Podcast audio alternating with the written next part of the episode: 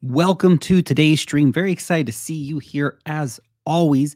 Lots of big things to cover today. Of course, the price of Bitcoin sitting at a critical level of price support right now. Not a whole lot happening otherwise in the markets, although we did get a big announcement out of China.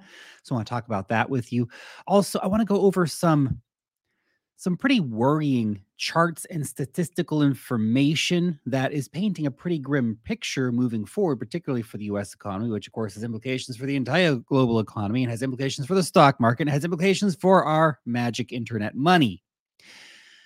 Always have to take a look at the other side of the coin, so to speak. I also want to discuss with you the best damn times to buy magic internet money and of course how crazy things can actually get because i feel like when the market cycle is in the area that it is right now oh it's so easy to forget about how crazy it all gets when things start moving because it gets really crazy.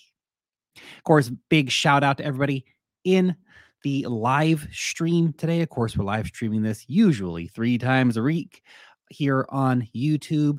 Uh, we repost this on X and Rumble as well. And of course, shout out to everyone listening on the podcast on either Apple or Spotify. We post these whole episodes there as well. So if you'd like to listen to it in your car or wherever, you can download the podcasts as well. So let's get into it. Bitcoin.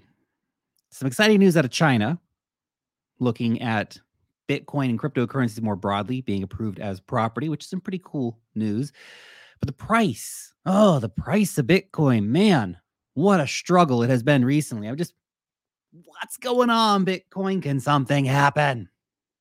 Can something happen? Come on. Oh, yeah, yeah, yeah, yeah, yeah, yeah, yeah. yeah. You know, price has been pretty, pretty rough recently here for Bitcoin we can see currently Bitcoin is sitting right at a key area of price support. So this area between twenty-five and twenty-six thousand dollars, very key area of price support for Bitcoin. We can see the last three weekly candles have actually come down to around twenty-five thousand three hundred to twenty-five thousand four hundred dollars, approximately. The weekly candle for this week, though, pretty damn gnarly looking. We did have that rally up to $28,000. Everybody got all excited about the the Bitcoin news from Grayscale, and then we got slapped back down two days later. It was quick, it was brutal, it was a crazy week. Not a great looking candle. Huge sell pressure coming in every time we get a slight rally here for Bitcoin recently one silver lining if you look at the weekly charts we are still holding above the 200 week exponential moving average that has been where we've been seeing candle closes above key key area of support because that 20 uh, $5,000 price range, whereas the absolute critical level price support for this level is right at the 200 week exponential moving average. So we're seeing the convergence of this massively important price point plus the convergence of the 200 week exponential moving average coming together makes it a very strong area, hopefully, but also a very critical area if we lose it. Now, currently, we are potentially looking at a double top scenario, the first top forming in April, and the second top forming in July. The downside target of that double top situation is around $21, $20,000 may not play out because we also potentially looking at a double bottom forming up here. So really at a critical will we, won't we, what happens next kind of scenario, but markets are feeling very pessimistic. We need narrative to start driving the price again. A Bitcoin ETF provides a narrative. And you know, one day you're just going to wake up and there's going to be a Bitcoin ETF approved, and the markets are going to be insane, and there's going to be the giant green candle. Everyone gets everyone all excited. But between now and the Bitcoin halving, there's not really a lot of big things happening. Sure, there's some money being made on chain with new layer two networks. Yeah, there's some airdrops to farm. Yeah, there's some altcoins been taken off, et cetera, et cetera, et cetera. But overall, major trend wise, we're just kind of slowly grinding along. Things haven't really been that exciting recently, as you've probably noticed. So that's what I'm watching for Bitcoin right now. These, of course, in the weekly charts here. Maybe the end of the year going in here towards next year's Bitcoin have. Maybe we don't see that much exciting happening. Maybe we even see a bit of uh scary stuff happening. But we'll see. We'll see how it plays out, of course. I'm not too worried about any of the short term stuff, what happens tomorrow, next week, next month. Before the Bitcoin halving more broadly, it's probably nothing too exciting. My expectations aren't very high. So if something exciting does happen and we get a Bitcoin ETF and it's way more bullish than I could have imagined, great, fantastic. I'll take it. I'm ready for it. My expectation is not set there. But if it exceeds my expectations, I'm ready for that. That's fine. That'll be cool too. Yeah. Basically, lots of nothing happening in the charts here. Wish I had better news for you. Nice chart chart to share here with you from at the Scalping Pro over on X. He says Bitcoin is back at the lower Bollinger Bands for the first time of 2023. Interesting. Looking at the weekly charts here, of course, again, said last time we saw this was during the FTX collapse, and it turned out to be a great opportunity to accumulate Bitcoin. Is there a bounce in coming? Interesting. Interesting. All these little interesting tidbits in the charts here, right? All these little tidbits in the charts. Also, this this has been shared by uh, Coinalyze. Lowest monthly trading volume for Ethereum since 2020 it just lets you know how much has been just lost in this bear market here, right? All the way back, fully retraced on trading volume. It's like those past few years almost didn't even happen. It's pretty crazy. Pretty damn crazy indeed to see that massive, massive retracement here in trading volume. Again, just underlining how quiet it is in the market right now. And if you're here, you're watching this, well, fantastic. Fantastic. If you're here watching this, then you're here at a time when there is opportunity here in the market. What you do with that information, up to you, of course, not to say we can't see prices go down further from here, because of course we can. Never, of course, financial advice. I only share what I do and my opinions on things happening here. I can't tell you what to do with your money. That's up to you at the end of the day. But seeing this kind of low volume and all this stuff just says to me we're in that period where, you know, we are in an accumulation zone. We're in that quiet period where nobody really wants to hear about Bitcoin. And that's the period when smart money buys low, right? That's why BlackRock and all those other characters are getting involved. Then when they're in people come, they FOMO later, they buy it high, and they sell low. You don't want to do that. You want to be the buy, li- buy low, sell high guy, not the buy high, sell low guy. Now, before we break down the Bitcoin ETF and the China news, if you are a cryptocurrency trader, you got to get yourself an account over on Bybit. It is the best place for trading cryptocurrency futures. And it's also the best place for trading a huge range of spot altcoins. They have a super popular copy trading service as well. Now, if you want to get yourself an account, use the link in the description and you'll get up to $30,000 in trading deposit bonuses, depending on how much volume you trade, how much you deposit, and you're also going to get exclusive fee discounts. So go ahead and check it out if you are a trader. Bitcoin News reporting on what JP Morgan said. The SEC will be forced to approve a spot Bitcoin ETF following Grayscale's victory in court recently. I hate to say I agree with JP Morgan, but I kind of agree with JP Morgan. Feels dirty saying it, but I kind of agree. I think at this point, the SEC doesn't have a lot of options left on the table. They can try and pull the custody card, maybe.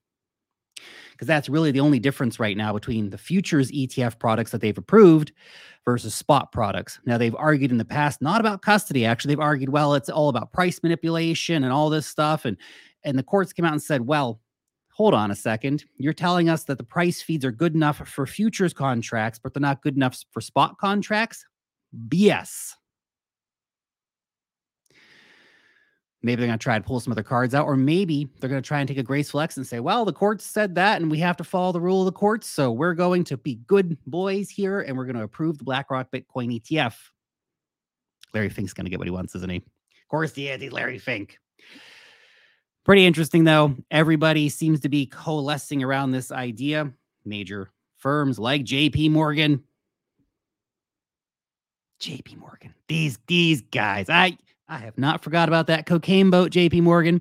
Anyway, everybody is now starting to talk about Bitcoin ETFs being approved. And you start to look at the different media and stuff like this we're seeing coming out around this. It's not just JP Morgan. It's we're seeing Wall Street Journal and all these different guys publishing how Bitcoin's great for the environment and different stuff like this.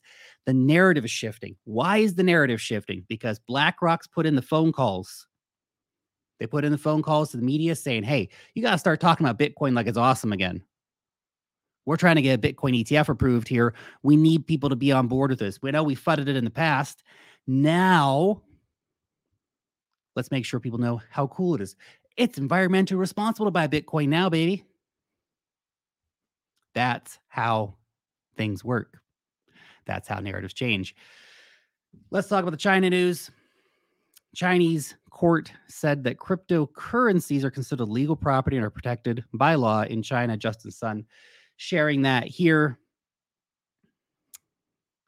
like uh, Crimson Caravan, Cocaine Boat, sequel to Cocaine Bear, Cocaine Sharks, Cocaine Bear, man. I can't believe they made that. There's a real movie. Somebody made a Cocaine Bear movie. Crazy stuff. Anyway, I digressed from the China story here. Shout out to everybody in live chat, of course. Interesting. So we've seen Chinese courts say kind of similar stuff in the past, basically, that cryptocurrencies are protected by law. So if you're a Chinese investor, you own cryptocurrencies, then legally you're allowed to own them. They are protected property, which is pretty interesting. Now, let me read this here from Crypto Briefing. Instead of relying on traditional approaches, the report advocates for a unified strategy that draws upon both criminal and civil law. This method, it asserts, would be more in line with the protections given to personal property rights. The People's Bank of China reinforced this stance with measures effective from September 2023, still, though, outlawing the exchange of virtual currencies and their conversion to traditional fiat currencies in China, still imposing bans on the issuance of digital currency tokens and associated derivatives, still introducing stringent rules against broadcasting cryptocurrency specific information. So we've seen um, different social media platforms in China launching, then taking away, launching, then taking away, having all kinds of restrictions around even sharing price feeds for Bitcoin, and also amplifying surveillance on crypto mining activities using real time electricity usage as a primary metric. Crypto mining, of course, has come back massively in China, which is pretty interesting. But they want to make sure everyone's paying their taxes on it. I think that's what it really comes down to. It's usually about the money, isn't it? Who's got the money? Who's getting the money? They say such regulations precipitated significant shifts in digital currency markets, causing prominent cryptocurrencies, including Bitcoin and Ethereum, to register declines. Yet in Hong Kong, China approved a comprehensive digital asset plan to make the city state into a crypto hub. So this is again such a weird situation in China where in China you're allowed to hold Bitcoin, you just have to pay taxes on it. So China has tax provisions for cryptocurrencies. They've kind of allowed miners back into the country. They have passed property rights for cryptocurrencies. They're launching a, a national NFT exchange, which means that runs on blockchain technology. And yet, they still want to keep it stifled domestically, but they haven't. Of course, the gray market for cryptocurrency in China is absolutely massive. If China was to ever reverse its stance, oh boy, oh boy, oh boy, oh boy, oh boy, that'd get pretty crazy pretty quick. But the Hong Kong story may just be that canary in the coal mine of a softening stance more broadly towards cryptocurrencies in China. Because remember, nothing happens in Hong Kong without Beijing's approval. Pretty interesting. China's slowly coming back. Slowly coming back, guys. Crazy stuff. Now, let's get into the next big story here. And for everybody joining on today's conversation uh, in the live, hang out till the end. We're going to be doing a Q&A session then. So if you want to discuss uh, Gala or Chainlink or any other stuff I see you guys chatting about here in the live chat, hang out till the end of this conversation and we'll be doing a q&a session and of course if you're listening to this later on uh, the podcast or something like that then come over here to youtube if you want to do a q&a session with us and catch a live session we're usually broadcasting these live sessions uh, Monday, Wednesday, Friday, New Zealand time, which is usually Sunday, Tuesday, Thursday evening time uh, for those of you on East Coast USA for reference. So, okay, let's get into the next big story here.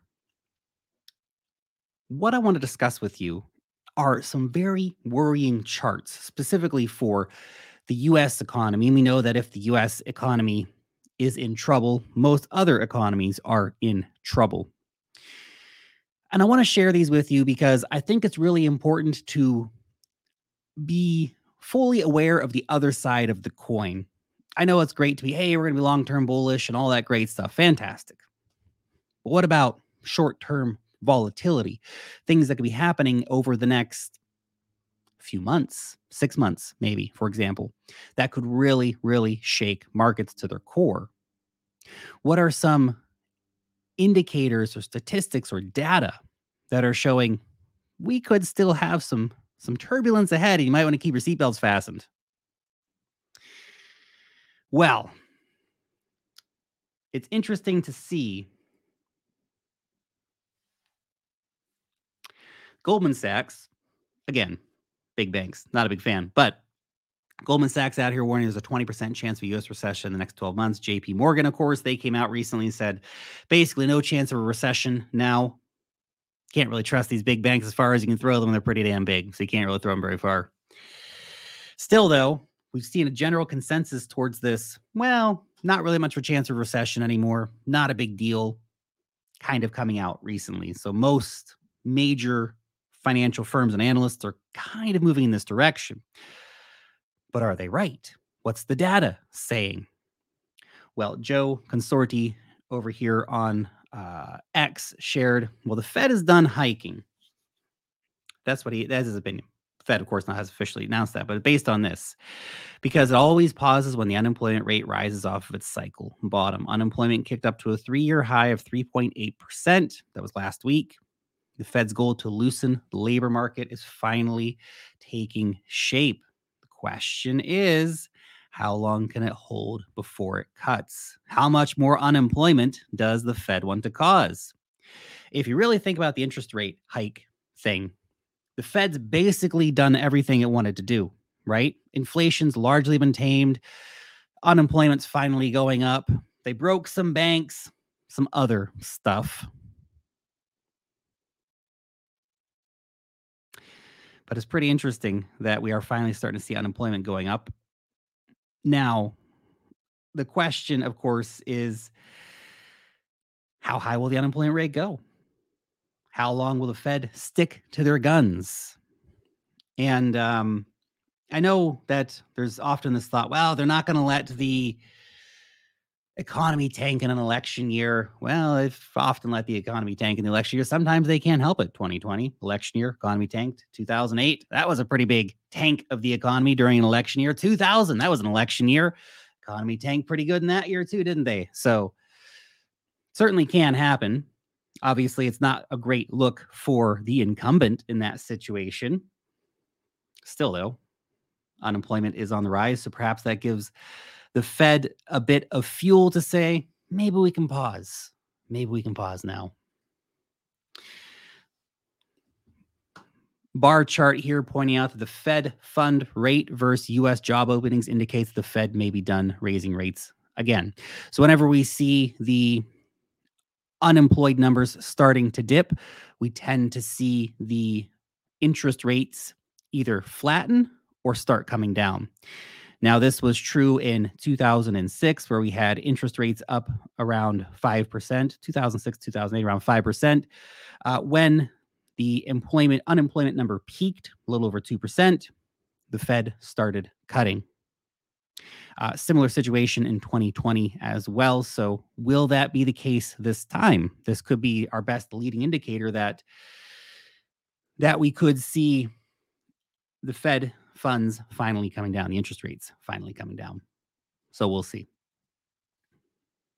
Game of Trades here pointing out the stock market's bottom after the unemployment rate significantly rises. Now, the question is, what will a significant rise be? Because currently, let's keep it real, currently, we have not seen a significant rise in the unemployment rate, right? The unemployment rate currently is uh, like 3%, 3.8%, right? Almost 4% we're not at a 10% unemployment rate or at 8% unemployment rate, and that could still happen that could still happen.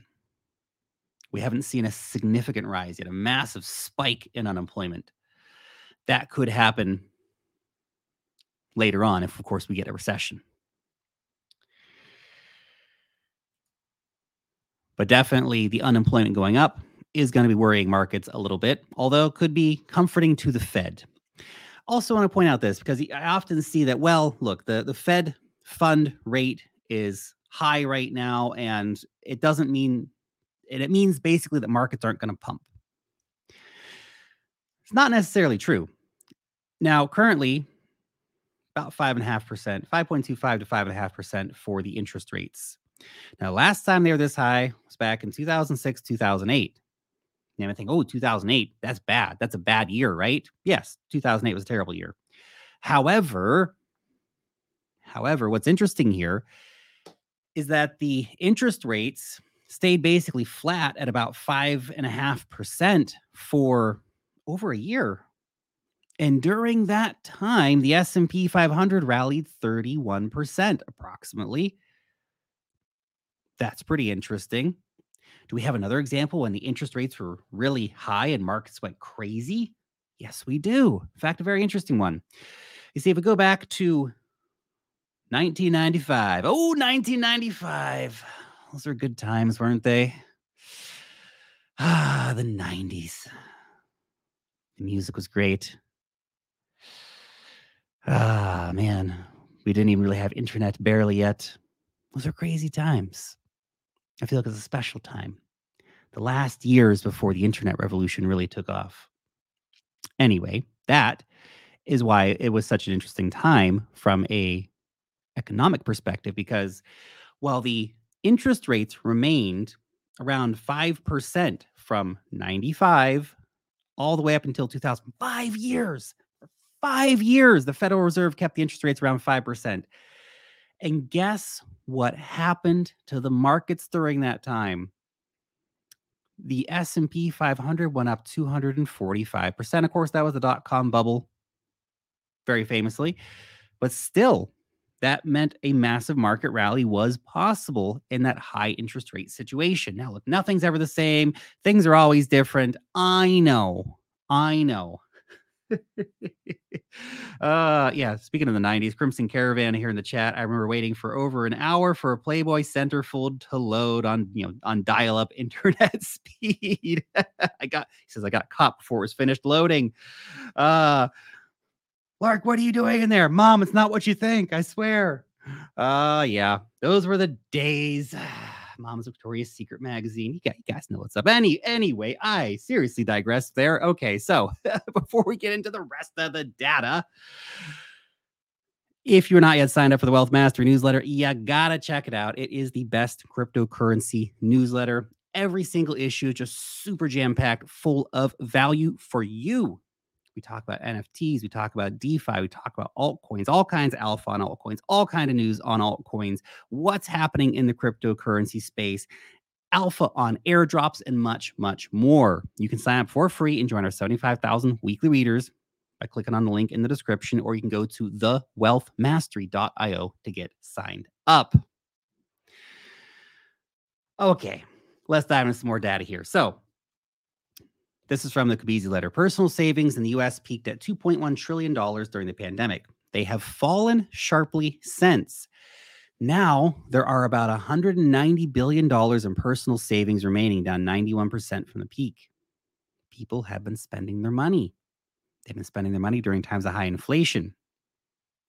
Since 2020, household savings have declined by $100 billion per month. At the same time, of course, we've seen credit card uh, debt absolutely exploding. And as the Kobeissi guys are pointing out here, debt levels are going to soar. Well, that's exactly right. When when they run out of money, people are going to turn to the credit cards. So we've seen savings go from 2 trillion down 190 billion and if the current rates of consumption continue, then by end of October, sometime in November, people are broke. The savings are gone. All they have left then is credit cards. Of course, when your back's against the wall and all you have left is 20,000 bucks on your credit card, what do you do? You buy dog coins and you gamble. It's either Valhalla or nothing. I hope don't don't gamble your last twenty thousand dollars away on dog coins, guys. Come on, let's keep it responsible around here. Barchart pointing out uh, a report from Fidelity. So Fidelity International saying that a wall of corporate debt could spark the recession in 2024. The problem is is that over the next six months, we're going to see a massive amount of refinancing of a huge amount of corporate debt. Now that means that all these companies are suddenly going to have much bigger interest payments. So not only can they not borrow cheap money anymore, but now the money that they borrowed is going to cost them a lot more, meaning that they're going to have to try to repay that quicker, or they're simply going to have much bigger uh, burdens financially, which means they're going to hire less people, they're going to fire more people, they're going to have less sales because other companies aren't buying as much stuff from them. The consumers are all broke, it's a real problem. This starts to become a lot of factors coming together that could signal a coming slowdown. And look, I don't know what the answer is going to be. We live in interesting times of monetary policy where the central banks can just print crazy amounts of money and kind of erase all this stuff that normally would probably really, really matter. And it could still really, really matter if they let it matter. Maybe the Fed's happy with as much breaking as they've done and they'll kind of chill out. Maybe they want to break some more stuff and they let all this stuff just keep running until things really, really break. And you lose your house and you lose your job and you lose your dog and you lose your car and you become a fentanyl zombie. Sounds dark, but that's kind of like their plan for you. Don't do it. Don't do it, guys. Reed's letter here also pointing out about inflation. So inflation has gone up a little bit. Obviously, bottomed recently at 3% and popped back up 3.2. Expectations now for 3.3%. So that means the inflation battle continues. So problematically, we see unemployment going up, which could signal to the Fed maybe it's time to chill out. But then inflation starts rearing its head again, and the Fed goes, mm, maybe we should do some more rate hikes. We haven't broken things enough. Let's break things some more. So there's a real battle here between will they, won't they, in the direction that they're going to choose. Unusual Whales pointing out the Federal Reserve has issued a, uh, has issued a slew of private warnings to lenders with assets of between 100 to 250 billion, including Citizens Financial Group, Fifth Third Bancorp, M&T Bank, and others. It's demanding that regional lenders increase their liquidity planning. Now, that doesn't sound like a, a very you should increase your liquidity planning. Doesn't sound that scary, does it? No. That's kind of a scary statement because that means that the Federal Reserve is worried. Let's say, I'm not going to say they're panicking or freaking out, but they're definitely worried. They're issuing warnings. They're saying, hey, guys, there's a problem here. Watch out. We could see more banks coming down with these high interest rates. Remember, they just wanted you to lose your job in your home. A, a kind of a side effect of them doing that has been the collapse of all these banks around America, and it could get worse with this high interest rates. Now, hopefully, of course, their uh, facility that they set up to let banks access liquidity is going to be enough to provide the liquidity here, but still, they're making warnings. And that warning should warn us that something's going on. Then, of course, there's China China always out there causing problems. it's China again. Always the same damn people, isn't it? It's always the Fed. It's always China. What are these guys doing? Always causing all the problems. Now we covered this in more depth recently, but just uh, to reiterate some of the key things. Uh, over the last month, we've seen China cutting rates. We've seen China removing uh, 50% of the stock trading tax. We've seen them basically trying to make it illegal to short stocks. We've seen them uh, lowering rates on $5.3 trillion of mortgages for the first time since 2008. There's that 2008 number again. That's not the year you want to compare anything to. No. When you want to make comparisons about financial data, 2008 does not want to be the reference point because that's bad reference point.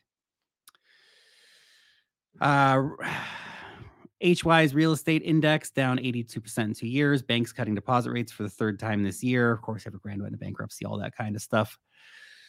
China's central bank, interesting, uh, lowering interest rates on existing mortgages, meaning that they're trying to give regular people a bit of easing, so to speak, and they're lowering down payments needed for the first and second time home buyers, which means which means the Chinese government wants people to come and speculate. They say, hey, you don't even need as big of a down payment anymore. Bring it, got 2%. That's cool, man. Bring it. I don't know what the exact number is, but eh, you know, it's less. And that's interesting because they're really, really trying to stimulate that local investment market where they want people to start speculating on properties and stuff again and push markets back up, push economic activity back up because then people will have more of a wealth effect as property prices rise, et cetera, et cetera. Becomes a positive cycle for them. And of course, one thing we keep coming back around to is that damn yield curve. That damn yield curve. So, this is, as they say, the classic recession indicator. Well, it's at its lowest level since 1981, which generally means everything's going to be terrible and a horrific recession's coming and Pray now because it's going to be bad. However, however, the European Central Bank kind of let the cat out of the bag on this one, which makes all of this stuff because, again, previously seeing all these things and say, well, that's most likely what's going to happen. Now, I don't feel like it's so certain. And maybe I'm being overly biased. Maybe I'm just totally wrong on this situation. Of course, you can let me know that down in the comment section. But I feel like because of the central banks printing money, things have changed. And the European Central Bank basically lining up on that statement. The European Central Bank said the yield curve may be less able to predict recessions because of the market distortions caused by central bank bond buying. But of course it does. But of course it does. And of course, when it comes to like recessions in the USA, for example, technically the USA had a recession uh, early last year. Technically, but technicals don't matter anymore because now it, recessions come down to a small group of people who kind of look at, well, maybe this sort of that, the other thing, and we'll decide when there's a recession. So it's not as easy anymore just saying, well, that's a recession. That's not a recession because they've outsourced it to some small group of political insiders who will, will let you know when the recession is. And probably by the time they tell there's a recession, it will have been long past already. Uh, Otavio over here pointing out that we are seeing the widest spread right now between mortgage rates and 30 year uh, risk free rates, which is pretty interesting.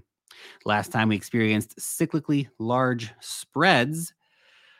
Again, lots of years you don't want to be associated with. That's the dot com bubble, the global financial crisis of 2008, the pandemic of 2020, and now, and now and now's the worst. It's the worst it's ever been. Interesting. Interesting. Again, too many things comparing us to things you really don't want to be compared to. Game of Trades here pointing out uh, soft landing narrative is now the consensus. And if the crowd's always wrong, then the soft landing might be wrong. We might be coming in for a very hard landing. Now, the soft landing consensus. So, this is basically news story counts on soft landings. So, we had this actually uh, back in 2000, where we had about 18,000 news stories saying, well, soft landing's coming. It's all going to be cool. Back in 2006, we also had lots of soft landing stories. Once again, lots of soft landing stories. But what was not true in 2000 was it didn't have the massive money printing. 2006, the money printing hadn't started yet. Now we have massive money printing. Maybe they're really able to pull it off this time. It's hard to know where the truth is with this economic data because everything's been so distorted by the central bank money printing. Uh, unprecedented money printing, remember. This is not just a little bit of money printing. No, no, this is like crazy money printing. And they haven't been printing money very hard recently, but they will.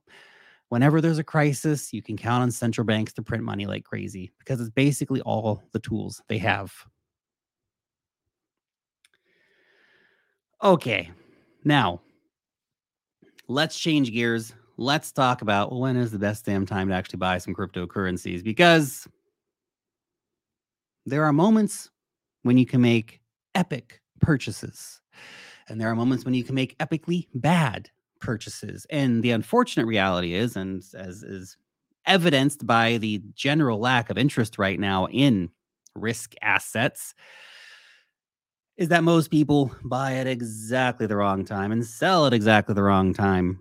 However, it really comes down to a question of being here at the right time. And I am relatively convinced, anyway, in spite of some doom and gloom economic data. There's definitely a lot of doom and gloom economic data out there to look at, but I am convinced that we are in accumulation period right now and that the best times are still ahead of us for the markets. So basically, since the FTX bottom, that kind of marked the bottom for the bear market. Since then, we've basically been in an accumulation period. Now, accumulation periods are typified by low volume, general lack of interest from the herd, and lots of just sideways price action. And even this recent price action going down from 30K to 25K, we're still within the range. If we go back down to 20K, we're still just basically cycling in a 10K range and the year might finish down at 20k and basically so you've seen an entire year we've gone from 20k to 30k back to 20k that's not that's nothing. That's nothing for crypto. Absolutely nothing. That's an accumulation period. That's what that is. So we see accumulation periods happen. We've seen massive accumulation periods for example 2015 2016 we saw uh, 2019 2020 we're seeing it right now 2023 2024 until a Bitcoin halving. Post Bitcoin halving, things can get pretty explosive pretty quickly. But after every accumulation period, basically marked by the Bitcoin halving, then what we see is we see a new bull period come in. Now, last time from the Bitcoin halving to the cycle peak, we saw 700% gains for Bitcoin. Now, I'm potentially thinking here that we could see Bitcoin go as high as 150, maybe 180K. I'm not going to try to get overly optimistic here on my bullish predictions. I got myself caught up in that a bit too much in the last cycle and didn't take as much profits as I should have as a result of that. So I'm going to try to keep things a little more realistic here. So if we're seeing a 150K price point compared to where we are right now, five to 600% gains for Bitcoin between now and the next market cycle top. In the bear market, we probably come back down to 50K, 45K, something like that. So potentially buying now, obviously, we have no idea what will happen in the future. Potentially buying now, we could see a situation where Bitcoin purchases now will remain in profit even at the lowest point of the next bear market. Potentially. Potentially, of course. Now, this accumulation period, they don't tend to last forever. Accumulation periods come, accumulation periods go. How long this one lasts for? Well, I think up until the Bitcoin halving, potentially shortly thereafter, tends to be a bit of hype around the Bitcoin halving. Everything, something really exciting is going to happen overnight. And then it doesn't. Then three or four months later, then something exciting happens or exciting things start to take place. Like this shared by uh, Crypto Vikings. Every generation has the opportunity to make generational wealth. whether you were buying real estate back in the day or whatever else, or stocks, if you your father buying that, your grandfather buying properties, whatever it might have been. But for us now, our generational wealth opportunity, it's largely cryptocurrencies. Also, though, I think a good amount of tech stocks do have generational wealth opportunities uh, potentially attached to them as well. But the potential gains in crypto are just so damn absurd sometimes. It's actually hard to comprehend. And if you haven't been around, maybe you've bought Bitcoin in 2022 at some point or crypto, whatever altcoins might have, and you're having a hard time holding them and you're thinking, man, this is this is tough. This is not what I signed up for. When do the crazy gains come back? Well, generational wealth can be made in crypto. A lot of people are going to get chopped up in 2023. A lot of people have already been chopped up in 2023, chasing meme coin scams and all the rest of the stuff, right? But the truth is, cryptocurrency is one of the most asymmetric bets you can make asset class wise because this is one of the few markets where you can literally come in with a few thousand dollars or even a few hundred dollars and literally make tens to hundreds of thousands, even millions of dollars over a few years. And you think that's crazy, that's ridiculous. A lot of people have done it. A lot of people have done it. A lot of people continue to do it. Coinfessions here. I was working at a small retail store before crypto. I didn't have $500 to my name. Fast forward to this year, I was able to pay off my parents' mortgage in full it's a feeling I can't even begin to explain. Even if something happens now and I somehow lost all my investments to a hack or something like that, I can always look back at crypto and say it was worth it. And that's the potential. And Bitcoin's not going to do that for you. I got to be clear. Bitcoin's not going to do that for you. Bitcoin's got great gains potential. If you have bigger account size, fantastic, great potential. But realistically, even and I say this as someone whose number one investment is in Bitcoin. Bitcoin's not what's going to make you rich in the coming cycle.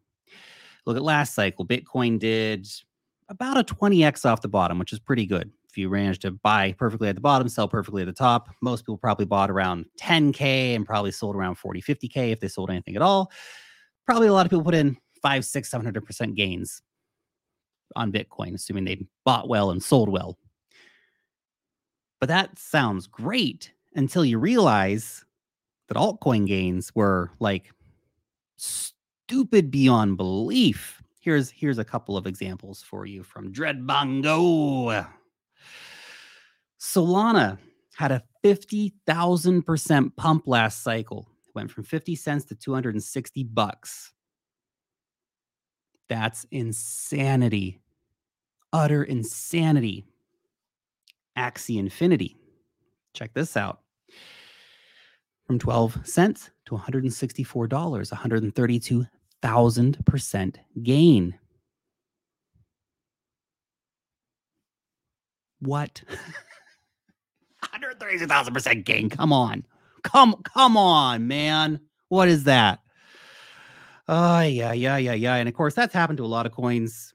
Uh, even some of the big coins pumped absolutely massively. Uh, and of course, we go back to 2017. Shout out to anybody who remembers what Verge is, the cryptocurrency.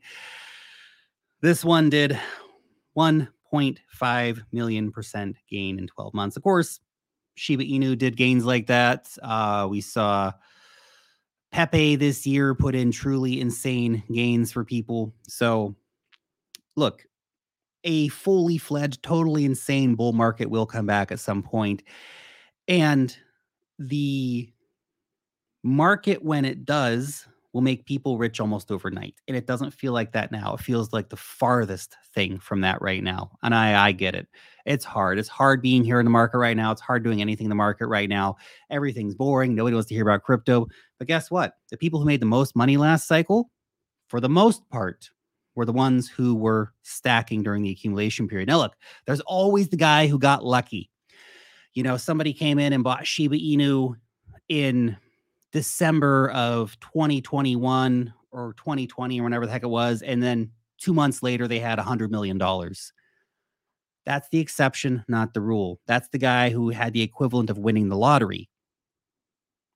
But a lot of investors were able to come in and make 20, 50, 100x, maybe more gains by simply positioning themselves well into some of the blockchains, some of the major infrastructure providers, whatever it might have been. I mean, if you'd put a couple thousand bucks into Solana when it was worth 50 cents, you would have made a lot of money. Right? You didn't need to find the $5,000 market cap Shiba Inu in some Reddit group when only five other people knew about it. A lot of people knew about Solana. A lot of people looked at Solana. A lot of people traded Solana in those early days. So there you go. There you go. You know, the money potential is out there. And especially if you're farming these airdrops for what could be the next big chains, there's a lot of airdrops out there to farm. I've been farming crazy airdrops in the newsletter, man. Holy cow. It's been a busy few weeks farming airdrops. I really want to prove to everybody how easy it is to farm airdrops and how much money can be made farming airdrops. I've been going pretty hard into farming airdrops. Also, there's not that much going on in the market other than that. So give me something to do every week, farming airdrops, making content on YouTube for you guys, talking about crypto, but also farming airdrops. The potential here is insane. And, you know, we cover airdrops all the time in the Wealth Mastery newsletter, link in the description, of course but there's so much airdrop alpha out there. It's absolutely insane. There's so many airdrops coming, and you think, oh, airdrops, Lark, well, how much am I going to make on that? Well, okay. Solana, great example. You know, Solana gave an airdrop to early testnet users. That airdrop at the market peak, assuming you didn't sell it as soon as you got your airdrop, that airdrop, which literally could have cost you no money, just a little bit of time, doing some test transactions, running a node, whatever it might have been, that was worth a million bucks, a million dollars at the market peak. Probably not many people got the airdrop and then perfectly sold the top, but some people probably made six figures off of that. The opportunities are out there and they're out there right now for the people who put in the work. Because guess what? Most people aren't here right now. So the opportunity to take advantage of the opportunities is pretty big. It's quiet. You have the time to do it. You know, just uh, just just saying here, guys. Just saying. The the when things get crazy in this market, things get crazy in this market. And they get crazy fast. And if you think that there's not going to be another cryptocurrency cycle because there's too much scary economic data out there, has somebody taken away human? Did human greed disappear? Is there no more human greed in the world? Greed's gone. I I, I missed the news flash. I didn't see that headline on CNN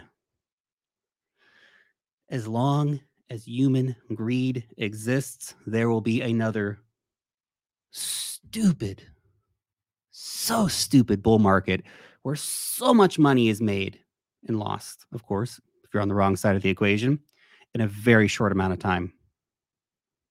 Right now, we're probably on the right side of the equation, market cycle wise. And look, because of that scary economic data, you have to understand that any purchases that you make, if you go out and buy, I don't know, thousand bucks of cryptocurrency, whatever today, that could go down 20, 30, 40, 50% in the coming weeks and months. I don't know. You don't know. Nobody really knows. Can speculate, of course. If that happens to my positions, for example, if I'm buying a big bag of Chainlink recently, if it goes down, I'll probably just buy some more because I'm going to look at that and go, yep, long term, that's going to be fine. It's just like the most important piece of crypto software connecting all the blockchains and real world assets being used by Swift Unless It'll be okay. Some of those altcoins may go to zero, obviously, the, the really small stuff, right? Not saying Chainlink will, but some of those really small altcoins will go to zero. But those new blockchains that are coming out, that they come out, price tanks because it's a it's a, a, bear market. Nobody wants to hear about it. Wants to, nobody wants a damn new layer one blockchain. Oh, it's faster than the other ones. Oh, it's got you know, whatever, quicker block times more transactions per second. It's cheaper, man. And it's got like these big VCs behind it and stuff, dude. Like nobody cares right now. But I'll tell you when everybody will care when the market turns, when we do have that crazy bull market, then it's gonna be like, oh my gosh, did you see this only costs like one one hundredth of a cent to make a transaction, and it does it like half a second transaction. This is like the new paradigm of money. We got to bid this thing up. It's gonna go to why didn't I buy this when it was 50 cents back in the day? Now it's a hundred dollars. I'm such an idiot. I gotta go all in. I gotta remortgage my house to buy it. Come on, guys, it repeats every time. Not rocket science. It's hard I'm not saying it's not hard. All this is a lot easier said than done. Buying low, selling high, accumulating during the accumulation period requires the ability to stomach disgusting paper losses while you're waiting for things to recover. It requires the mental fortitude to show up in the face of the boredom and the despair and the anger you might see in your timeline. It requires you being able to stand up whenever you know you tell your friends or family, "Oh, I bought some crypto last week." Yo, you're an idiot. That stuff's a scam. It's all going to zero. Yeah, that's that. That's why BlackRock's launching a Bitcoin ETF. Sure, guys. Sure, sure. Ay, ay, ay, ay, ay. A lot of people are simply not going to make it in this market. It's hard. It's hard to hold on long term. It's hard to have that that fortitude and the vision to see where your assets can go, to look at previous market cycles and understand how crazy things can get and how quickly they can get crazy. But they do, and they will again. And that's what I'm personally betting on. Obviously, cannot tell you what to do with your money. That's you. You make your own financial decisions. I'm just saying what I've been doing with my money, and I'm personally betting on the fact that human greed will come back in a very serious way, and it'll combine with all of those macroeconomic factors. There'll be rate cuts and all the rest of the shit, and markets will pump.